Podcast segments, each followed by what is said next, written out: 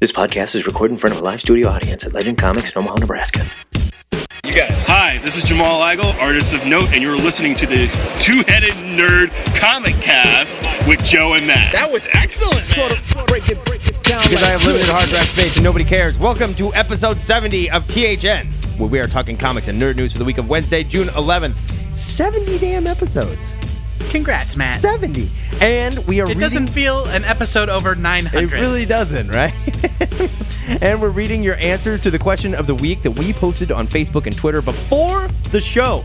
My name is Matt Baum, and when I'm not giggling like a corrupt Roman ruler while watching the gladiators in the arena that is the great Twitter Donnybrook of 2012, ongoing, I'm writing about and appraising comics for WorthPoint.com.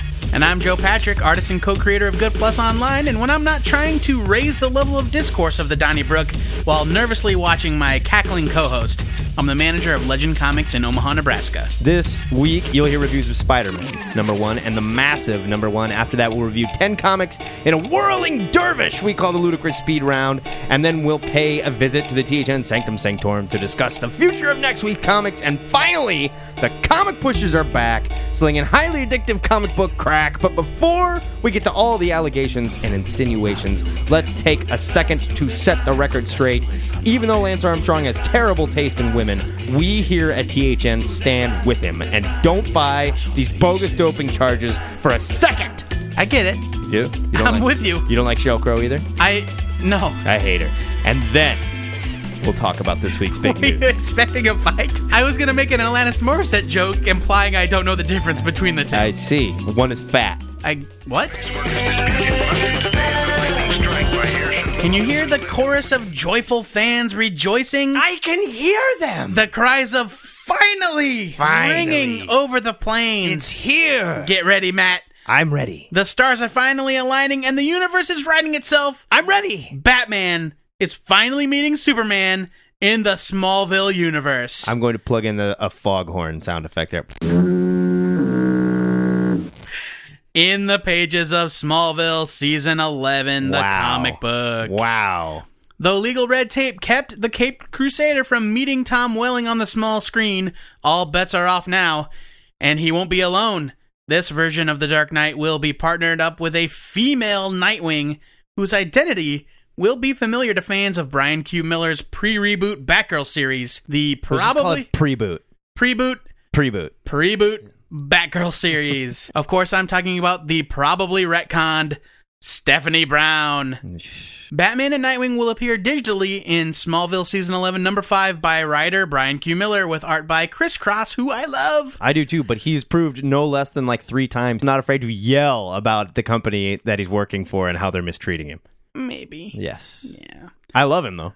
The print version will follow in September. Matt, on a scale of Jimmy cracking corn and me not caring. where do you fall? I would say that the corn is cracked and I don't care. Who cares? Uh, Brian, this is such a waste of Brian Q. Miller. He's a very talented guy, and having him on a fan fiction Smallville book, I, I just don't care. And, you know, is it interesting that Stephanie Brown is the sidekick and not named Robin? No, not at all. It's a little interesting. It's not interesting. If they want to make them sidekicks, like maybe they are a crime fighting duo, not like dude and young girl. You know what I mean? That might be interesting if it's Batman and Nightwing, maybe.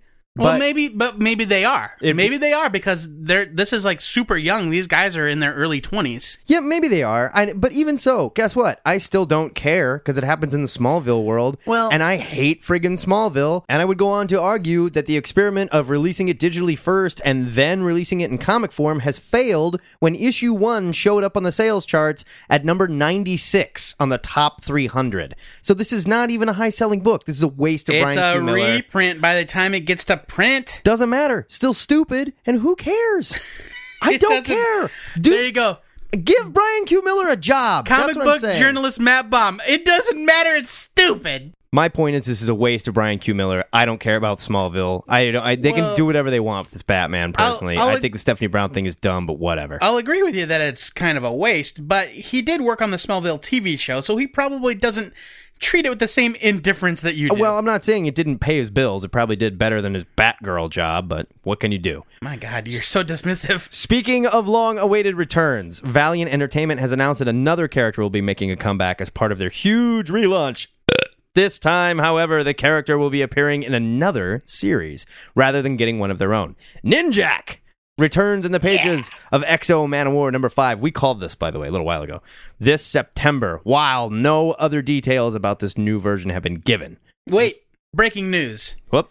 They did publish an interview with Patrick Zircher, who is doing some of the covers, I love Patrick who designed the new version. There's a little bit more information. I didn't get a chance to absorb it all, but like we know the character's name and all that, and still no mention of him getting his own series. Well, they did make it sound like this is a much meaner, rougher, darker version of the Ninjak that we know. There was a little blurb about X-O Manowar number five, and Ninjak is sent to kill him.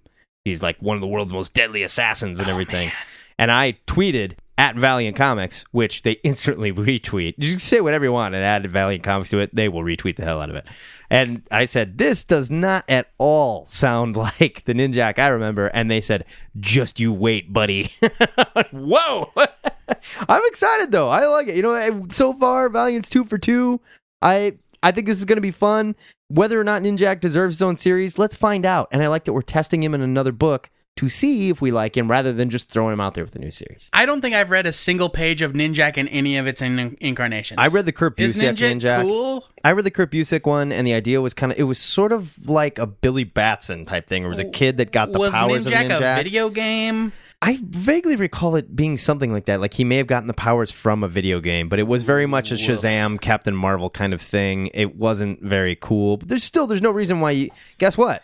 All rules are off the table. It's a relaunch. Do whatever you want with Ninjak. Yeah, Make I him mean, cool. I'm glad they're expanding the universe. Bottom line, Sure. I, I I want them to bring back these old properties and reinvigorate them. And if that means they need to test them, it's unrealistic to expect every character to get their own book. Sure. So yeah, bring Ninjak into X-O. I'm all for it. I'm excited. And they're two for two so far. And so I love Patrick not? Zircher. I do too. Finally, rumors of a huge post Avix creative shift at Marvel, that's what we're calling AVX here at the Ziggurat, Avix.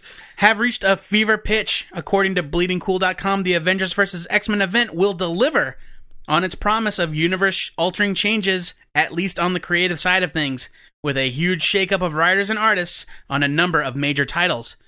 The departure of Brian Michael Bendis from the Avengers family and Jonathan Hickman from the Fantastic Four books has long since been confirmed, but now it appears that Jason Aaron is preparing to wrap his run on The Incredible Hulk.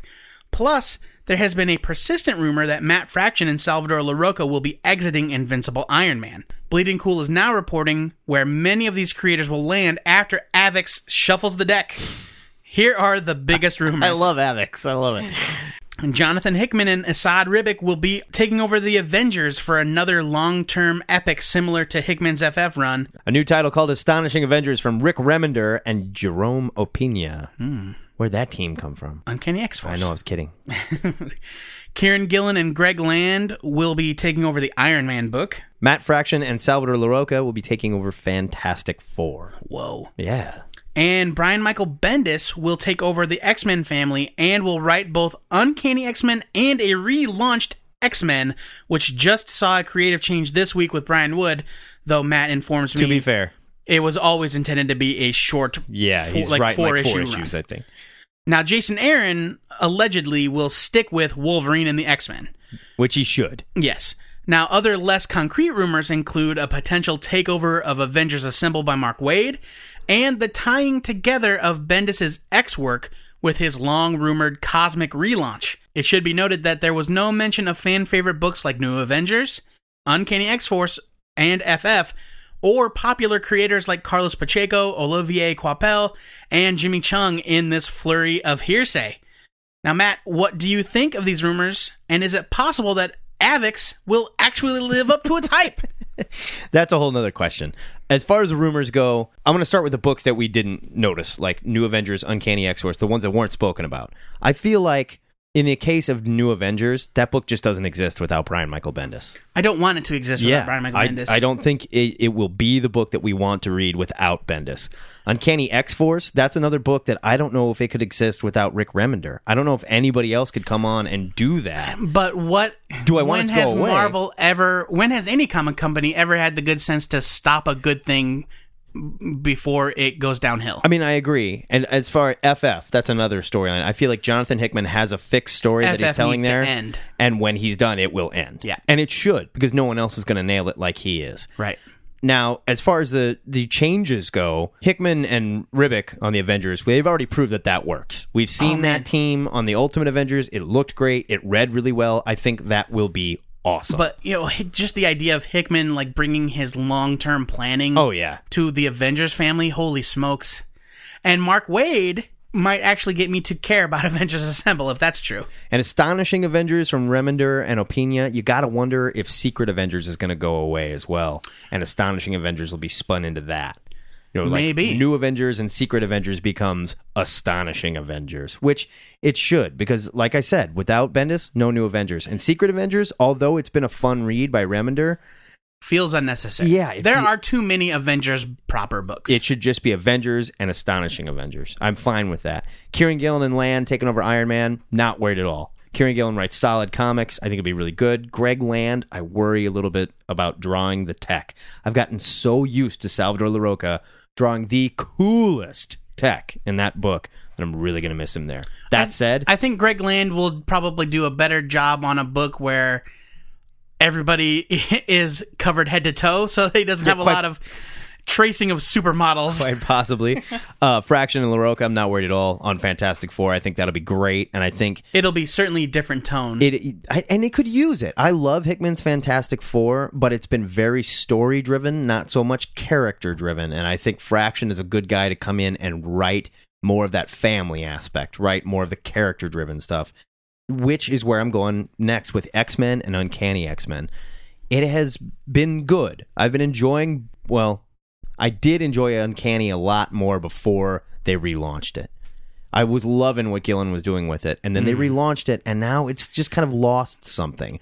And when Wolverine and Cyclops split, I think Uncanny X Men kind of stopped being interesting. I, I think what it lost was the character development. One of the best things about the X Men were the characters, and if there's one guy that can bring that back, that can nail it, it's Bendis. the idea of Bendis riding the Avengers in space, like with the Guardians of the Galaxy and stuff, I, mm, I'd like to see that. Re- you said the Avengers, you mean the X Men? I meant the X Men, the X Men in space teaming up with the Guardians of the Galaxy. I would really like to see that. Well, that's total speculation. of course, it is. And that would be That's cool. what we do here. I'm more excited about Bendis just bringing the character element back to the X books that has not been there. The X Men have been really, really story driven for two or three years now, and I need some character development. I think that's why I, I want a god softball game. Yes, I totally agree, and that's why I love Wolverine and the X Men because it's a character driven book. Jason Aaron is having a lot of fun writing those characters, and it's a fun book. I'm hoping Bendis can bring that magic too.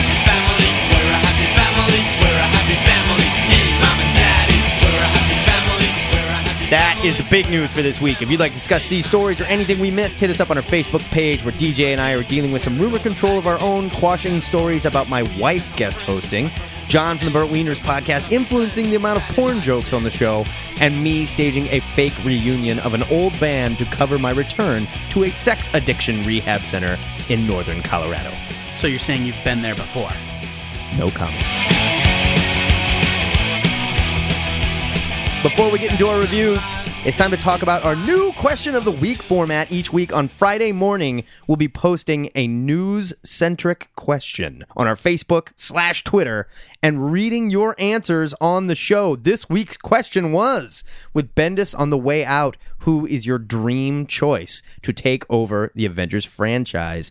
Joe, what are our lovely listeners saying? Our first response comes from first time responder Wade Lyles. Wade, welcome aboard. Yeah. He says Joss Whedon. I like it. He does no wrong, though it's doubtful that he will. I like it, but I think he's making a little more money directing the third most commercially successful film of all time. Uh, he also says Jeff Parker would be an interesting choice. Yes. If he could write uh, any the Avengers anything similar to his Agents of Atlas run, Yeah, uh, Wade would read every issue. that would be fun. Yeah. We also have a response here from Ryan Mount, who uh, brings up Jonathan Hickman, and he says, uh, for fear of losing him off of Daredevil, Mark Waid. Ooh. If Waid could bring the fun and adventure of Daredevil into the Avengers, I would finally pick up a main Avengers title again, and I have to say, I agree. I totally agree. 100%. There was a time and place for Bendis's Avengers, but if Mark Waid can kind of recapture the old kind of camaraderie style of the That Avengers- classic Avengers, like the Busiek Avengers, Or the Avengers Forever Avengers Ah, that he wrote. I, Oh, I would man. totally love it. I would really love it.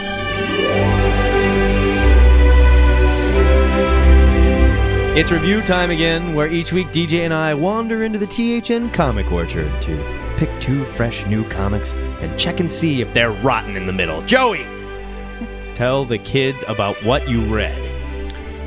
My pick for the week was Spider Man number one from Marvel Comics by Brian Michael Bendis with art by Sara Pichelli and colors by Justin Ponsor. I'd love to read you the solicit from Diamond, but the solicit It's just too long. It's entirely too long. was literally just. I believe it said word for word, the Marvel universe changes here for forever. no, it or said something. This June, history will be made. Oh yes, this June history will be made. period. So, what we actually have here is the first installment of the controversial crossover between the Ultimate and the 616 Marvel universes. For those not in the know, the 616 Marvel universe is the mainstream Marvel Earth. That's just its designation in the multiverse. Joe Patrick throws that term around a lot, like everybody knows it. Well, you know, I give our listeners a lot of credit. I know you do. I don't give them shit. Now, not a whole lot happens in this first issue, which is pretty typical because it is written in Bendis's decompressed storytelling style. But none of it felt drawn out or padded. The writer takes his time and his usual knack for dialogue really just makes every page feel like breezy and fun. Yeah, and So you, you he- can really tell that he legitimately loves both these characters, and he's having fun writing this. It's true. And it's weird to think that this is Bendis getting into the head of the 616 Peter Parker.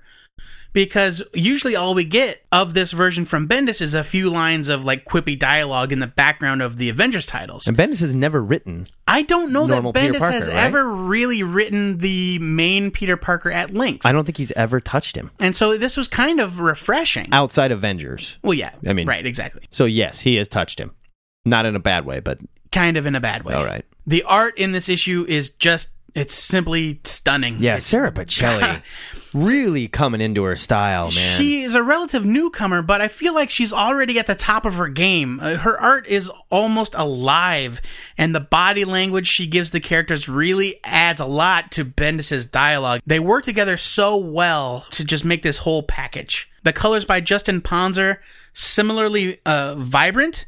They're beautiful. They really enhance Pichelli's work, and they don't overshadow it, which is very important Yeah. for a colorist. We talk about it time and again. Especially with her style too. Like, it could get really cartoony in the hands of the wrong colorist. we talk about it all the time. A colorist is like, man, the colorist chose good colors, but man, it's so heavy, Yeah. and murky and muddy. And this was perfect, visually perfect. Now, here's a slight spoiler, but Bendis himself revealed this before the book even shipped, so whatever. They're both gay. Mysterio is the villain here. His appearance in the issue really adds like a lot of potential story threads and it really got my mind going. Since Mysterio can travel between universes, does that mean that the ultimate Mysterio and this Mysterio are the same guy? I didn't really Because there's that there's a room where he's got like a bunch of costumes, a bunch of different Mysterio costumes. Let me ask you this: Have we seen Mysterio do this before? I felt like this was brand new, and it kind of took me out of the story a little bit because I thought to myself, first of all, I read the Ultimate Mysterio. He wasn't doing this. I've read the normal Mysterio plenty of damn times, and I don't ever recall him doing anything like this. but Having anything has, near this power set. it's technological, like some sort of apparatus. I'll give you that, but he also never had like the guy was brilliant. well, we don't know that he built it. Okay, that's fair. I kind of just went, well, wait a minute, he's not that damn smart, you know. I mean, Well, it he- seemed a little out of his range. I mean, I think if you're going to, they could have done something with the spot, where the spot actually, you know, threw down a spot and jumped into the Marvel U, and, Oh man, I don't know about and that. Peter went with him. But I mean, if you're going to allow for the fact that Mysterio can come up with convincing illusions that fool even Spider-Man, Still, that's not necessarily like you know trans-dimensional travel. I'm saying if an entomologist can build the Vision, or can build Ultron, then he is maybe not Mysterio's just got an some entomologist, sir. Okay. Hank Pym. Moving on. Moving on. Now, uh, if Mysterio knows the identity of Ultimate Peter Parker, like everyone else in that world, what does that mean for our Peter? So, like, it's stuff like that.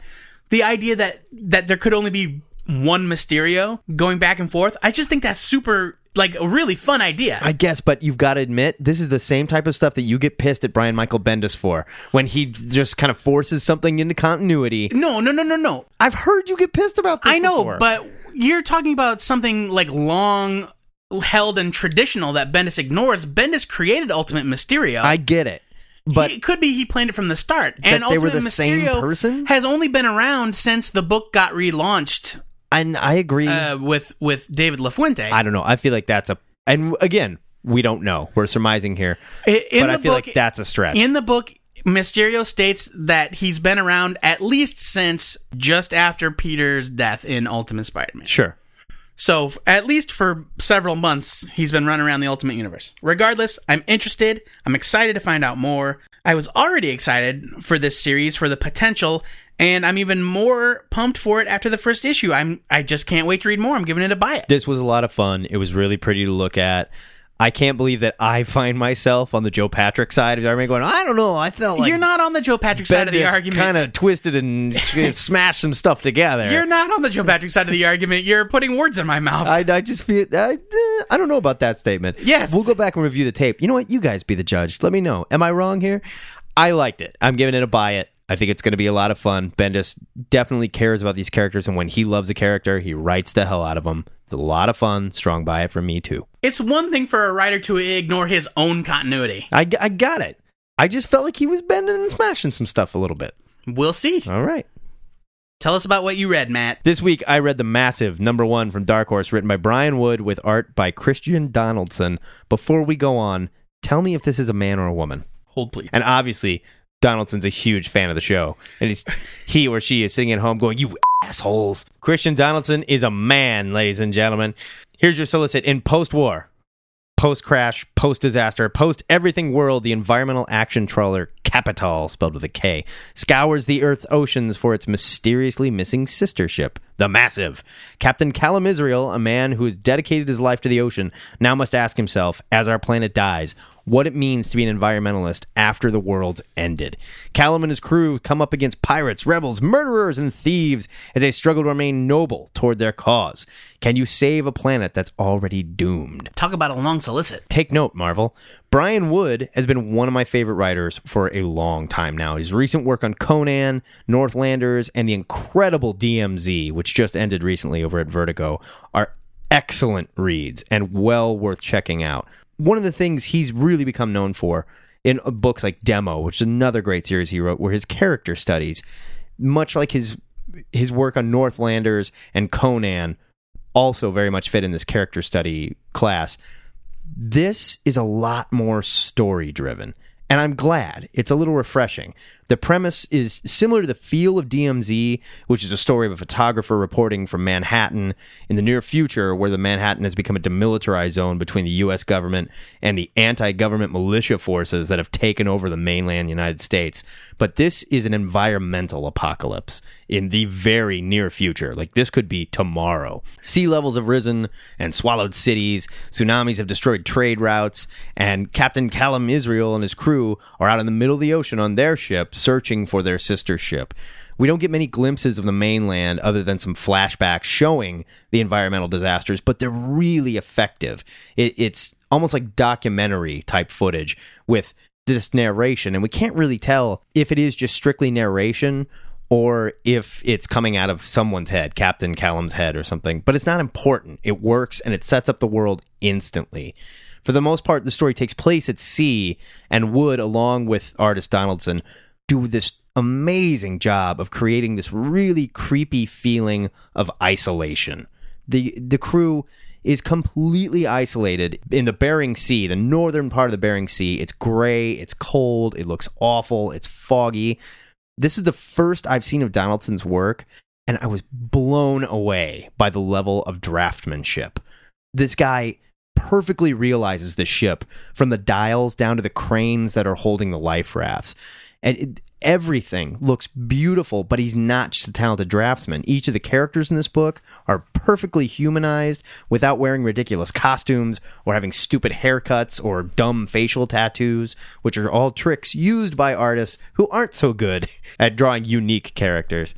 Dave Stewart is supplying the colors here, and as usual, Dave Stewart is amazing, using shades of orange and brown for the flashbacks and coloring the deck of the ship in these cold grays to make each scene feel wet and bone chilling cold.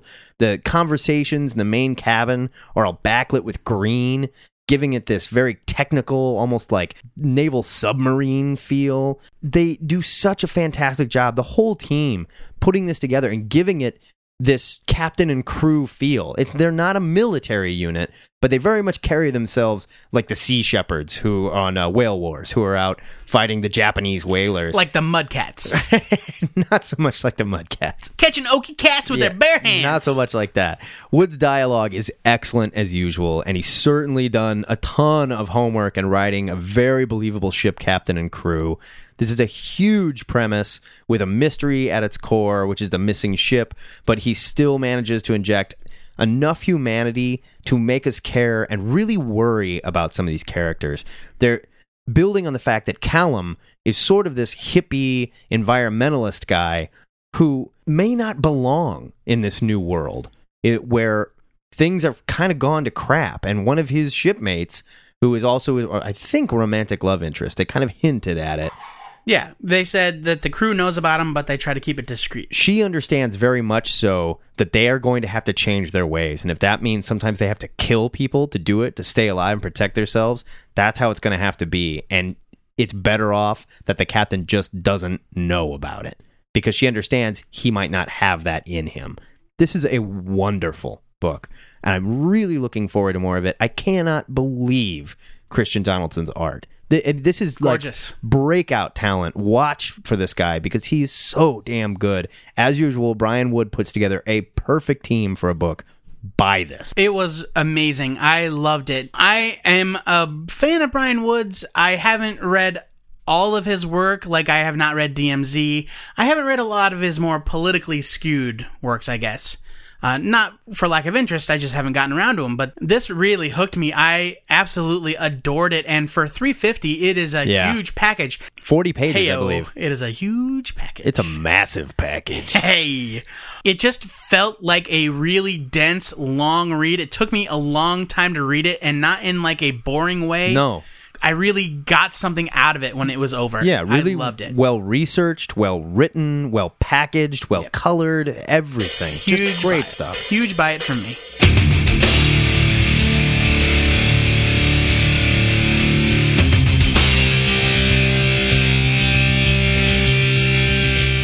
As always, we want to know what you dimension hopping environmentalists thought of these comics, so let us know how decompressed and liberally biased our reviews were over at our Facebook page.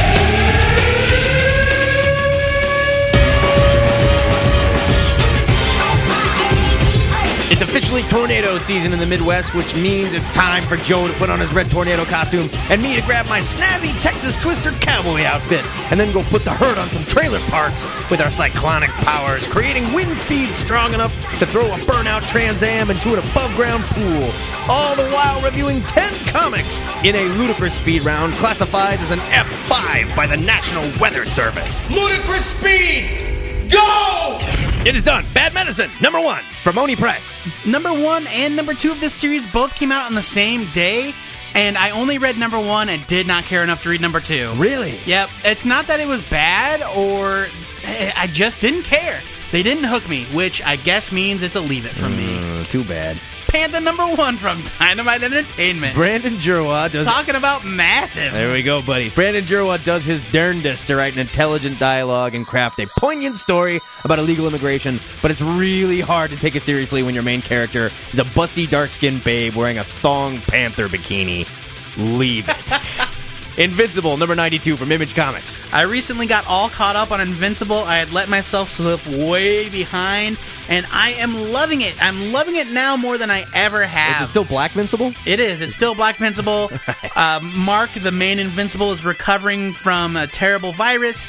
And right in this issue, we're starting to get the story of what happened when Monster Girl and Robot disappeared for a period of time. And it is awesome. I'm giving it a huge buy it. This is Ryan Ottley and Corey Walker. Radical. Radical. Before Watchmen, Silk Spectre, number one from DC. Hats off to Amanda Conner, who drew the hell out of this comic. This is the best art I have ever seen from her. It was like career making performance. Beautiful. Darwyn Cooke does an excellent job with the story and the dialogue here, showing us the history of the young Silk Spectre. Before Watchmen is officially two for two. Buy this. I really liked it. We'll see what happens next week. I know. Kiss number one from IDW. You wanted the best, and you got this. You got the return of Kiss in the 20s. This is like the 8,000th turn for Kiss as comic book characters, and it is not really good. Go figure. I would argue that Kiss is one of those properties that cannot be well written. it, it is impossible. it's uh, IDW's Chris Ryall and Jamal Igle. Why Jamal? Super nice guy, Why? Jamal Igle. It, it, like Matt said, it's Kiss in the 20s for some reason in Prohibition era, and uh, God, leave it. It's too stupid to even comment on. Planetoid number one from Image. Writing, drawing, inking, and coloring, Ken Garing does it all here, and he nails it. This is a fun little sci fi story about a space pirate trapped on a sentient junk planet. It looked good, it read well, there's a fun mystery. Buy this. This is a great comic. Image is doing kick ass work. Help this guy out. Put some money in his pocket. Go buy this. Ultimate X Men 13 from Marvel Comics. It's a big week for Brian Wood. He's all over the place. This is the second of three comics that were released this week with his name attached to him. I have not read Ultimate X Men since. Four, dude. Conan came out this week, too. Holy crap! Four. Damn it. Well, then third, second of three debuts from Brian. Wood. Fair enough. It was really good. I haven't been following it, but the recap page got me right where I needed to be. Apparently, the southwestern part of the Ultimate Marvel universe is totally. F- What? yes, it was invaded by a Sentinel army, and the president just like ceded control Whoa. to an occupying force. Whoa. Yeah, it. I loved it. Great art by uh, Paco Medina. Yes. uh, buy it. And now Wood is the regular writer on this one. it was really great. Uncanny X Force 26 from Marvel. Phil Noto is on our duties here and reminding me why I love him so much. Writer Rick Remender has made Fantomex one of the most interesting X characters in the Marvel U, even more so than possibly the main storyline that's going on. The unbeatable bad guy with unlimited resources story is starting to get a little repetitive here, but I still really like it. It's a very fun book. Buy it. Did they explain why, like, Omega Red was making Wolverine all fat? Yeah, he was infecting him with super lupus. Oh, God. it was disgusting. X Men 30 from Marvel Comics. Uh, this is the third of three debut issues from Brian Wood. I really liked the character stuff, not so much the action stuff. I feel like they're building towards something. Maybe. I just found it kind of pedestrian, to be honest with you. I did not. Um, but these the scenes with the X Men just standing around talking. yeah, you know what? I mean, that's the stuff I like. this was the issue that made me realize how good I think Brian Michael Bendis will be on the X Men because that char- that level of characterization just has not been there. Sure, and well, at the very least, it's a market improvement from the Absolutely. Victor Gischler X Men. See ya, Vic. Um, but Say I'm- hi to Chuck Austin for me. oh man, And don't forget to wave to Frank Tieri.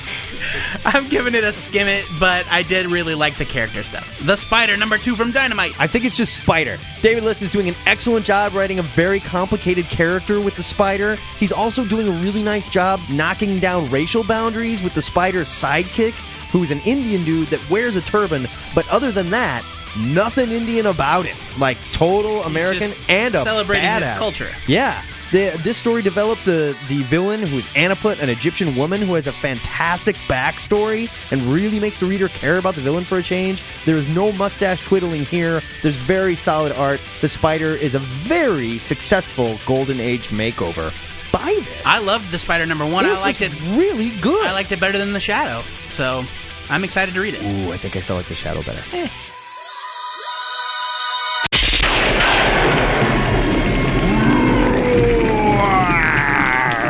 That is your ludicrous speed round, and roar is a sound that Panther makes when she's in her panther form and fixing to rip the face off some white supremacist. Is she still wearing that bikini when she's in her panther form? No, but she does have a fun little like bejeweled collar, like Zsa Zsa Gabor would put on her tabby cat. You know. Meow meow meow meow meow meow meow meow meow meow meow meow meow meow meow meow meow. Before we retire to the Sanctum Sanctorum, Joe, why don't you read me another answer to the question of the week? We've got a couple of good ones here, a little off the beaten path. Oh wow. Our good buddy Jared says he would like Chris Roberson to take a crack at it since he's obviously looking for a job. He's got some free time. uh, he'd bring a wild vertigo style edge to them straight laced Avengers. Hey.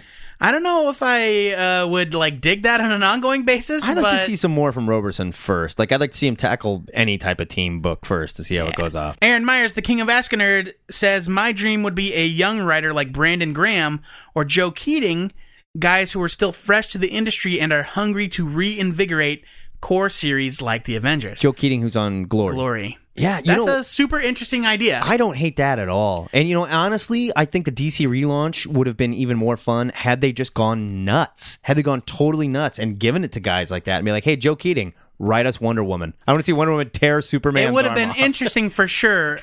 And I'm not saying I wouldn't like it, but That's like, not to say that Wonder Woman falls down. It's a great book, but I mean, just throwing talent like Yeah. that into the mix. I, I don't hate that idea at it, all. it's hard in the long term to suggest somebody unproven, or you know that where you just don't know. But I mean, they have to get the experience. Those are great names. And I like everything Joe Keatinge and Brandon Graham are doing right now. So Absolutely. Those are good suggestions, guys.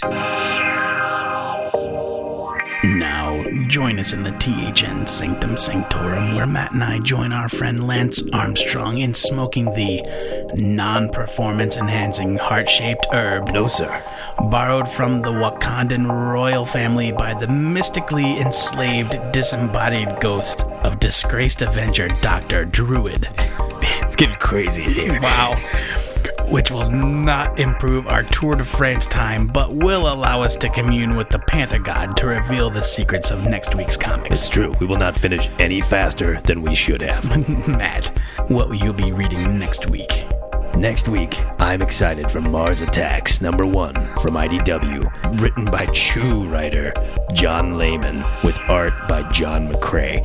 There's no reason why this book can't be hilarious fun. I love John McCrea. And I think putting those two guys on it, man, that's going to be a great mix. I hope they're drunk when they write and draw it. Joe Patrick, what are you reading? I'm eager to read New Avengers number 27 from Marvel Comics. I know that we have been lukewarm on Brian Michael Bendis in the past, but I have really been enjoying Man, this Iron Fist the business. Iron Fist tie in to the Phoenix Force. Yeah, the way like Davos and all those guys knew it was coming. The Yeah. Thunderers, like, well, saw that coming. it's been really compelling, and I am always, always, always eager for more of the Iron Fist mythos. oh, me too. Absolutely. Lance, what are you reading next week? I calm down, You buddy. had a bad week. I know it's been rough, but you need to Buddy, just take it easy. dial it back, Lance. Of course, we want to know what you nerds are reading, so be sure to hit us up on Facebook or Twitter and let us know.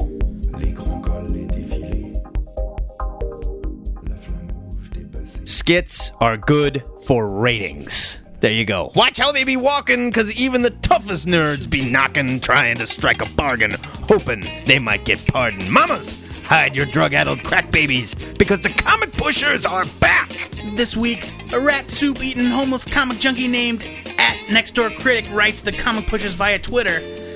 I'm thinking of getting my 54 year old dad a graphic novel for Father's Day. He sounds very studious. He's not into comics, but reads a lot. He's into Hitchcock films, Lord of the Rings, the Marvel movies, West Wing, Sherlock Holmes, and historical fiction.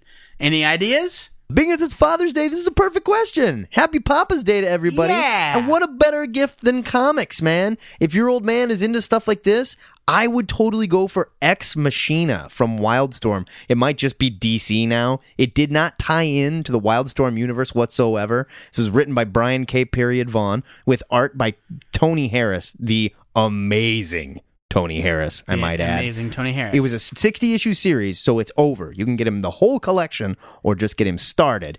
It's very, very Aaron Sorkin dialogue. This is the story of a mayor of New York with superpowers. And I'm not going to give you the hook, but something happens in the end of the first issue that made me drop the book while I was reading it. And it was one of the ballsiest things in the world at the time because what they were referencing was still very raw and still very fresh. Pick up Ex Machina for your dad. It is fantastic stuff. Joe Patrick, what would you suggest? Before you all leap to your keyboards to correct Matt, he swears up and down that Brian K. Vaughan told him it was pronounced Ex She Machina. didn't tell me. He said in an interview, and he uh-huh. said it's a play on words, and it makes sense because the main character's name is the Machine. It's a stupid play on words. and he quit being the machine to be the mayor. Ex Machina. Uh, that's stupid, Brian K. Vaughan. I I, love it. you, but that's It works. stupid. My suggestion to Next Door Critic would be any of the Dynamite Entertainment Sherlock Holmes books. yeah, they've been so good. Uh, especially Sherlock Holmes Year One by Scott Beatty and Daniel Indro. yeah. The, it, man, they're just phenomenal stories. And if your dad likes both historical fiction and Sherlock Holmes, these books would be right up his alley. I think he would really dig them. I would also say Secret History from Archaia. It's a long running series, and there's a lot of it out there. It's one of those books where I've only read a very small amount of it, but it's very well researched, very well written, and extremely deep. If he's into, like you said, he's into historical fiction, I think he would love this stuff. And it's a book that I need to catch up on. Several people have yelled at me for not being caught up on that one. Well, next door critic, let us know if your dad digs on any of these suggestions, and if you've got your arm tied off and a vein just waiting to have a highly addictive comic series pumped straight into it. Send us your list of favorite TV shows, movies, books, colors, food, whatever, and the comic pushers will gladly ruin your life with a comic addiction so powerful you won't ever be able to kick it. Before we call it a day, why don't you give us a couple more responses to the question of the week? That one looks chunky. Who wrote that? John Luttrell. John Luttrell. That guy's insane. That's John from Burt Wieners, for those of you who don't know. So we probably can't read any of it due to content issues. this is a clean podcast, after all. All right. Well, I'm going to paraphrase because he's got like the first three years of the story all plotted out. Whoa. Uh, but John suggests getting somebody like Mark Andreyko to come on with art by somebody like Brian Hurtt from The Sixth Gun. Ooh. Make it m- more focused on the varied, not just the rock stars of the superhero set, but the Avengers is a vast roster. How come there aren't more stories about the Texas Twister, for I example? totally okay. Here's the thing: I agree with that, but I don't think you do that in the mainstream Avengers book. I would like to see an Avengers rotating cast book. Well, what John is suggesting is that you make the Avengers a bi weekly title with one week focusing on the Avengers and then the next issue focusing on like a, a one shot that kind of runs parallel, you know, so it rotates on that. from a different character's point of view. Yeah, maybe. I like it. So rotating a creative team, rotating characters, I running like it. parallel to the A story. And that's the other side of it, getting creative teams that you would not normally ever see. That maybe that's where you could fit in like a guy like Brandon Graham or Joe Keatinge. That would be awesome. Give like a series like that. That'd be really cool. And our final response comes from our buddy John Bunger, who says, My favorite team book in a while, besides the BPRD books, was Secret Six. So Yeah, I would man. enjoy seeing Gail Simone hop over to Marvel and write the Avengers. Seeing as she's being completely wasted right now at DC, Kinda. she really is. And I love Gail Simone, but Batgirl is not doing it for me. And I don't necessarily think it's her fault. I think there's some heavy editorial stuff going on. I don't know, man, but that is Conspiracy. these last two were really good examples of kind of out of the box suggestions. Yeah, you know, definitely. I think like if you really want to reinvigorate and breathe life into a franchise, you got to get some new blood in there. As much as I love Hickman and I really want to read Hickman's Avengers, Oh, it's gonna be great. I would really love either of these suggestions. You know, at least I would like to see them try it. Gail Simone writing the Texas Twister. Oh my God! Give it to me now. what we need is forget the Avengers, just give us the Texas Twister ongoing. Absolutely. By Gail Simone with art by Adrian Syaf. John Luttrell. I, I was aiming a little higher. I went for Adrian Syaf. Sorry. Sort of break it, break it down like this. that is it for the unofficial, mostly Brian Wood slash Father's Day edition of the Two Headed Nerd. If you're still on speaking terms with your old man, you can subscribe to the show on iTunes, where your star ratings and short reviews could help us get onto the iTunes top 10. And there is nothing that would make my father prouder. Steve Baum. Steve Baum. Huge thanks to all of our donors, and if you'd like to keep us in good standing with our abusive fathers, you can make your donation in any amount you, Dad. by clicking our donate button at twoheadednerd.com. I love you, Dad. While you're there, you can find links to our Twitter feed and our email, twoheadednerd at gmail.com, where you can send us your love slash hate mail or the comic that you would like to have us review, because we do that and none of you have done it yet.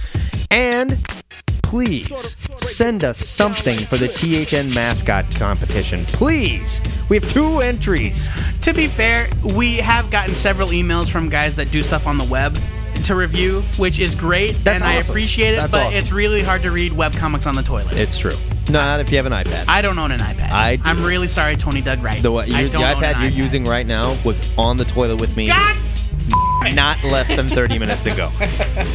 Remember to follow us on Twitter and like our Facebook page if you want to get in on the new question of the week discussion. I really liked it. I thought that went really I well. thought it was awesome. Yeah. Watch for another question next Friday morning. I promise we'll have it figured out before one o'clock in the afternoon this True. time. To be fair, we had it figured out by 11. You didn't post it before 1. Before, I was busy. Before we go. Some of us have jobs. Oh, yeah. I wasn't doing crap. Our weekly shout out goes to at Keith PM Silva, who actually records sound for a living and contacted me to tell me you're doing it wrong. Word to you, Keith, and sorry, but the Dragon Force stays. You go. No, I'm kidding. Thank you. I now have a better idea how to make it work. Hopefully, this episode's going to sound a little better. We got new mics, we got a new board. This is a learning process. I don't have anyone to teach me because I don't have any friends outside of Joe Patrick, and that dude doesn't know. Until next time, true believers, this is the Two Headed Nerd signing off. Happy Father's Day. Happy Brian Wood Day. Happy Brian Wood slash Father's Day. I have this dream that I am hitting my dad with a baseball bat, and he is screaming and crying for help. And maybe halfway through, it has more to do with me killing him than it ever did protecting myself. And I believe that, yeah, Dad, maybe no one is perfect, but I believe cheer